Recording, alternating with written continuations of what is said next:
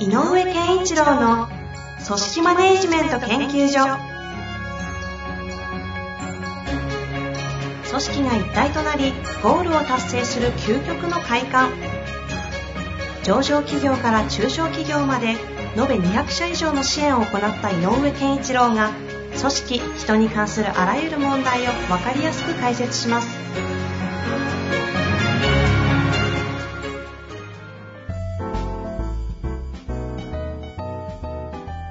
こんにちは、遠藤和樹です。井上健一郎の組織マネジメント研究所。井上先生、よろしくお願いいたします。よろしくお願いします。さあ、今日も質問来ているので、早速いきたいと思いますが、ね、はい。で収録がね、最近1ヶ月に1回になっているんで、井上先生ともお会いするのが1ヶ月ぶりになってしまって、さっき久々に喋ったら、ガチ、ガチ相談コンサルぐらいになった。結局今、収録予定開始からもう2時間ぐらい経とう立てるんですよね。あ すいません、本当に。全然構いません。いやー、でもやっぱ井上先生のコンサル、やばいっすね。いや、とんでもないですよ。いや、ちょっと次元が違いますね。あの、中身がね、言えないのであれですけど、ちょっと、井上先生の公開コンサル、ぜひ、あの、希望の方いたら、公開してもいいよって方いらっしゃったらね、ちょっとあの、ズームとかでやっていただきたいですね。そうですね。すごいもう。今のあれですかね副賞みたいな状態なんで。クラブハウスになるんですかね。クラブハウスは公開、公開すぎるんで。そっか、公開すぎちゃうね。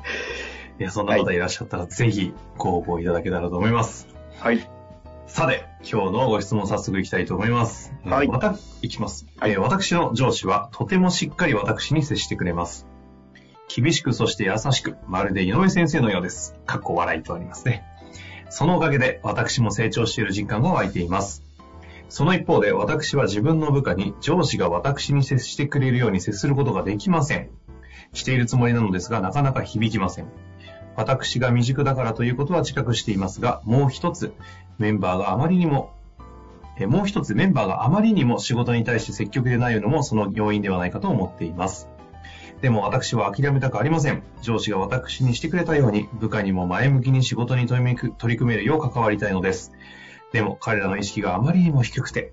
どのように関わっていったらよいでしょうか。よろしくお願いいたします。はい。はい。というこはいとでございます。まあね、これも多分、あの、よくあるだろうなと思いますね。で、特にさ最近、仕事に積極的じゃないんですよ、部下がっていう方たちの話って、以前よりもなんか、うん増してる気がするんだよなっていうのがあってね。うん、まあ、あの、いや、今の人が積極的じゃないっていうことではなくて、えっ、と、やっぱり、世の中としての、なんていうのかな、働くことに対する価値観とかが、うんやっぱり変わってきてるんじゃないかな。はいはいはい。でやっぱり自分の生活とかね、自分のプライベートの時間とかっていうのもすごく大事になってきてるし、えっ、と、そこで充実しようとすることっていうのが、とても大事だから、えっ、と、仕事は、あの、ちゃんとややらなきゃいけないことはやるけれど、みたいなモードもあるんじゃないかなと。で、それを上から見ていたりとか、ちょっと、えっ、と、若干、ある種もう平成じゃなくて昭和的な発想で言うと、いや、そんなことよりもとにかくガツガツと前に進めた方がいいよとか、いうふうに思ってる方から見れば物足りなく見えるので、なんか積極的じゃないなって思ったりすることも増えてるんじゃないかなと、うん。うん、思います。ただ、まあね、この方は、あの、この方の見方が違うよということではなくて、まあ、えっ、と、ね、実際にどんな風に接しているか、それからどんな状態で部下があるのかっていうのを本当に知らないで話すわけにはいかない内容かなとは思いつつ、はいはい。えっ、と、まあ、キーワードとして掲げてくれている、厳しく、そして優しくっていう、厳しくて、そでも優しい、そういう上司とになって、あの、部下たちがよし、やるぞって思えるようになり、させてあげたいということがあるんだろうなとはいはい。思います。で、えっ、と、ずいぶん前に厳しさと優しさ、甘えと優しさの違いとかね。かやりましたね。あの回結構人気回で、あのシリーズっていうんですか。あの、結構いろんなコメントで来ましたよね。ねでね、ああれにやっぱり、あそこで、えっ、と、この方は自分がやっぱりこうしっかりとした仕事をしようと思っているからこそ、うんうん。その上司の優しさと厳しさの意味が分かったっていうのかな。うんうん、だと思うので、この人にとって非常に上司のそのふ振る舞いが、えーいい機能を果たした、いい効果を得た、あのー与えてくれたということだと思うんですが、えっ、と、この人は仕事を一生懸命やりたい、成長したいと思ってるから、厳しさが、の意味がわかるし、そこから見た優しさを感じる。でもこのね、優しさって難しくて、えっ、と、人にとって人それぞれ優しさを感じるポイントって違うと思うんですよ。うんなましてやその仕事の上で優しいっていうのは非常に挑戦意欲の高い人間だったら失敗を許してくれることを優しさと感じるだろうしででも例えばあのなんだろうかなある意味こうガツガツと仕事をしたくない人にとってみれば、まあ、表現が良くないかもしれないけど多少一日ぐらい遅刻したってゆ許してくれるみたいなレベルの低いことでも優しさを感じたりするっていう、そういう差が違うので、まあ、あの、この部下の方たちに方たちにとって何が優しさなのかっていうことは、えーと、それぞれ違うでしょうと。はい、はい。だから、あの、優しさって、優しくしてあげるというよりも、優しいと感じるかどうか相手の問題だよねって思うんですよ。なるほど、なるほど。うん、なこれが一つね。で、え厳しさの方で言うと、これはね、えっ、とね、まあ、その前にね、触れた時にも言ったんだけど、この境界線は越えちゃダメよっていう、えーこれを、これはやりきらなきゃダメだとか、これは、ここをやっちゃダメだとか、っていうなんかこう、ちゃんとした境界線があって、そこをある意味ジャッジしてあげた時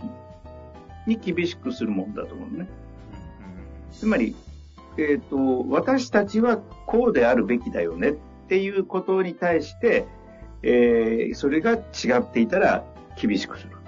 これね、厳しさって逆に言うとルール的な発想が必要だと思う。だから、だから、よく僕が言う、えっ、と、我々はっていう主語で語れるものを前面に出さないと厳しさが、えっ、と、上司のエゴに聞こえたりしちゃう。あやたらここの関関してこの人は厳しいけど他の部分は甘いなみたいになっちゃうというかなって、やっぱりこの線引きがあってそっちよりこっちに出たらダメよってここは厳しさが必要。なので厳しさっていうのは若干、えー、とルールっぽいところがあるのでこの人にまず厳しさのポイントはどこなのかもし上司とが自分にしてくれた厳しさっていうのはどういうところだったかなと思った時にあ、それは自分のために厳しくしてくれたなということもあるだろうけれど、あ。うん、うん、うん。その上司と一緒にいた時の、あ、この人が上司と一緒にいた時の、そのチームとして何を大切にしていたかっていうベースで、え厳しかった点についてもう一回思い出してほしいのね。うん、うん、うん。つまり、いや、もう、これ、これは、やりきるんだと。何も、何をか言わん、我々の価値を、最大の、うんここをやりきるかどうかが、えー我々のこの会社における価値なんだ、みたいな、例えばね、いう基準でものを語ってる部分があって、やれるまで厳しくえー指導してくれたんなんて言ったら、これはもう、あの、我々っていうベースになった、ある意味のルール的な発想の厳しさだから、線引きだから、あーうん、うん、そうじゃなくて、なんかやたらとこの人はこれにこだわるなっていう厳しさは、たまたまこの人に合った厳しさなだけであって、うん合わない場合がある。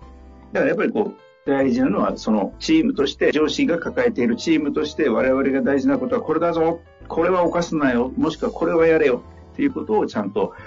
厳しくしてくれたかどうか。うん。もう一度思い出しておきもらいながら、じゃあ、この方が自分のチームとして、みんなで、えー大事にするポイントは何か。それは挑戦でもいい、達成でもいい、何でもいいから、そういうものに対しての厳しさは作ってほしいな。あそれは、部この部下との関係で、対話の中で共通の厳しさを作っていくっていう意味合いですそういうことね。うん。というか、チームのリーダーとして、我々はこうだぞという厳しさを、まあ、ある意味こっちは宣言していいと思う。まあ、あの、部下が何自我にならないそれをあなたのじ自我としての厳しさじゃないのとのこの、何ですか、自分から発言うんだけども、自我としての厳しさでしょうってならないのと、あ、確かにそうですねってなる。これは、なんか、いや、これは、あの、ある意味で言うと、うん、あのー、例えば何かのポイントについて、我々はこうだなって思ってたとする。まあ、一番わかりやすく言えば、何としてもこの売り上げは達成しようよみたいなことがあったとするよね。そしたら、それは何のために必要なのかっていう目的感とか、それからこれを果たすことによって、えっ、ー、と、我々は何をはあの示すことができるもしくは何を、えっ、ー、と、誰かに会社にとっても与えることができるとかっていうことは、どっかでは、えっ、ー、ー、とみんなで語っておかなきゃダメね。うんうんうんつまり我々のミ我々の部門のミッションは何かを語っといた方がいいとか。あの概念的な。確かに部下とそういう話って、ちゃんとしてないですねって今、次回の念を持っていっちゃってるのかわかんないですけど、いやいやしないかもしれないですね。うん、だから、そもそも我々はこういうためにやってるんだよね、この仕事、この部門の仕事はっていうことを、まず、で、だから、これはやっちゃダメ。うん、とかっていうことにルール化することができるので、一番大事なのは自分たちのミッション、組織における自分たちのミッションを、やっぱりちゃんと、ここはもう、えっ、ー、と、なんていうのかな、キャッチコピーみたいにしてこう、掲げなくてもいいから、ちゃんと共通認識として持つことが大事かなと思いますね。なるほど。うん。あの、この方、ちょっと全然話が冒頭ですればよかったんですけど、とは言いながらも、普通こんな恵まれた上司にいて、うん、いたら、なんだ、こいつはこのうち、俺の部下はどうしようもねって言いながら、上司に感謝しつつっていう、この状況下でちゃんと自分がなんでできてないんだろうかっていう時点で、なんか、すごいちゃんとしてるなっていうのが、なんかまず第一印象感じたんですけど。そうそうそうそう。だから、で、僕はここのすごく感じているポイントのズレの大きなところは、部下の人の持っている何か、えっ、ー、と、その人たちが大切にしているものと、はい、この方が仕事において何を大切にしてたかということは、種類がおそらくもう変わってますよっていうことは認識した方がいい。うんうん、でこの方はやっぱり仕事において自分は成長するんだとかいうことをすごく大事にしたんだと思うよね。だから厳しさも優しさも感じる。だからその、それを、そう思ってない人に同じことを、同じやり方をしても合わないので、えー、まずは厳しさの面から言うと、我々のえーと、やるべきことは何だよねっていうことから来るある意味ルール規範みたいなのを、えーと、明示していくことから始めてみたらどうですかっていうのが一つともう一個優しさっていうのはさっき言った、えーと、人によって優しさのポイントは違うので、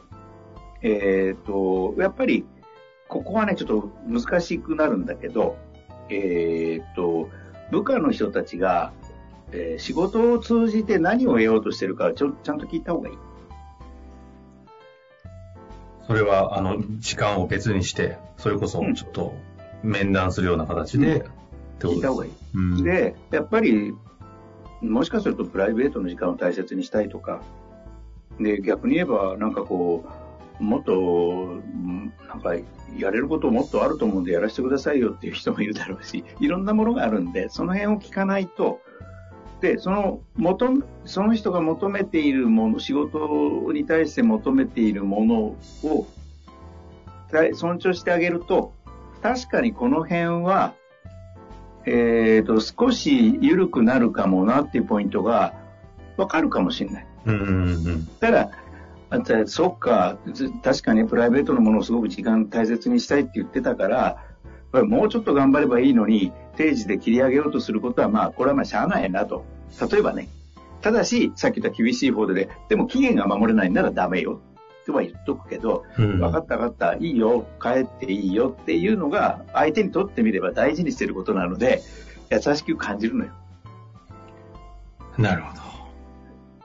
ちょっと待って、これもちょっと抽象的だけど、あの、やっぱり相手が何をしたいかとか、な仕事を通じて何を得たいかとか、わからないと優しい、何に対して優しくしてあげていいかがわからない。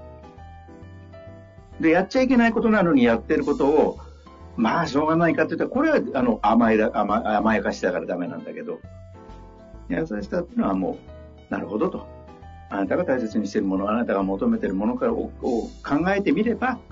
そこはそういうかもしれないね。私だったらそうは言わないけど。っていう時に、それお前私だったら言わないよって言ったら、厳しさじゃなくて、ある種、自自が自自己価値観から来る落ち着けになるし。うんうんうんうん。うん。で、それは分かってくれたら優しさになる。この辺の部分が違うんじゃないかな。じゃあ、しっかりと対話をし、その部下の方が、まあ、何の価値観とか、仕事を通して何を得たいのかということをちゃんと話した上で、うん。共通の、この、何を大事にするのか、まあ、ミッションっていう言葉まで使うほどのものなのかわかりませんけれども、しっかりと掲げて、まあ、昔で言う井上さんよく旗とか言ってたところに近いんですかね。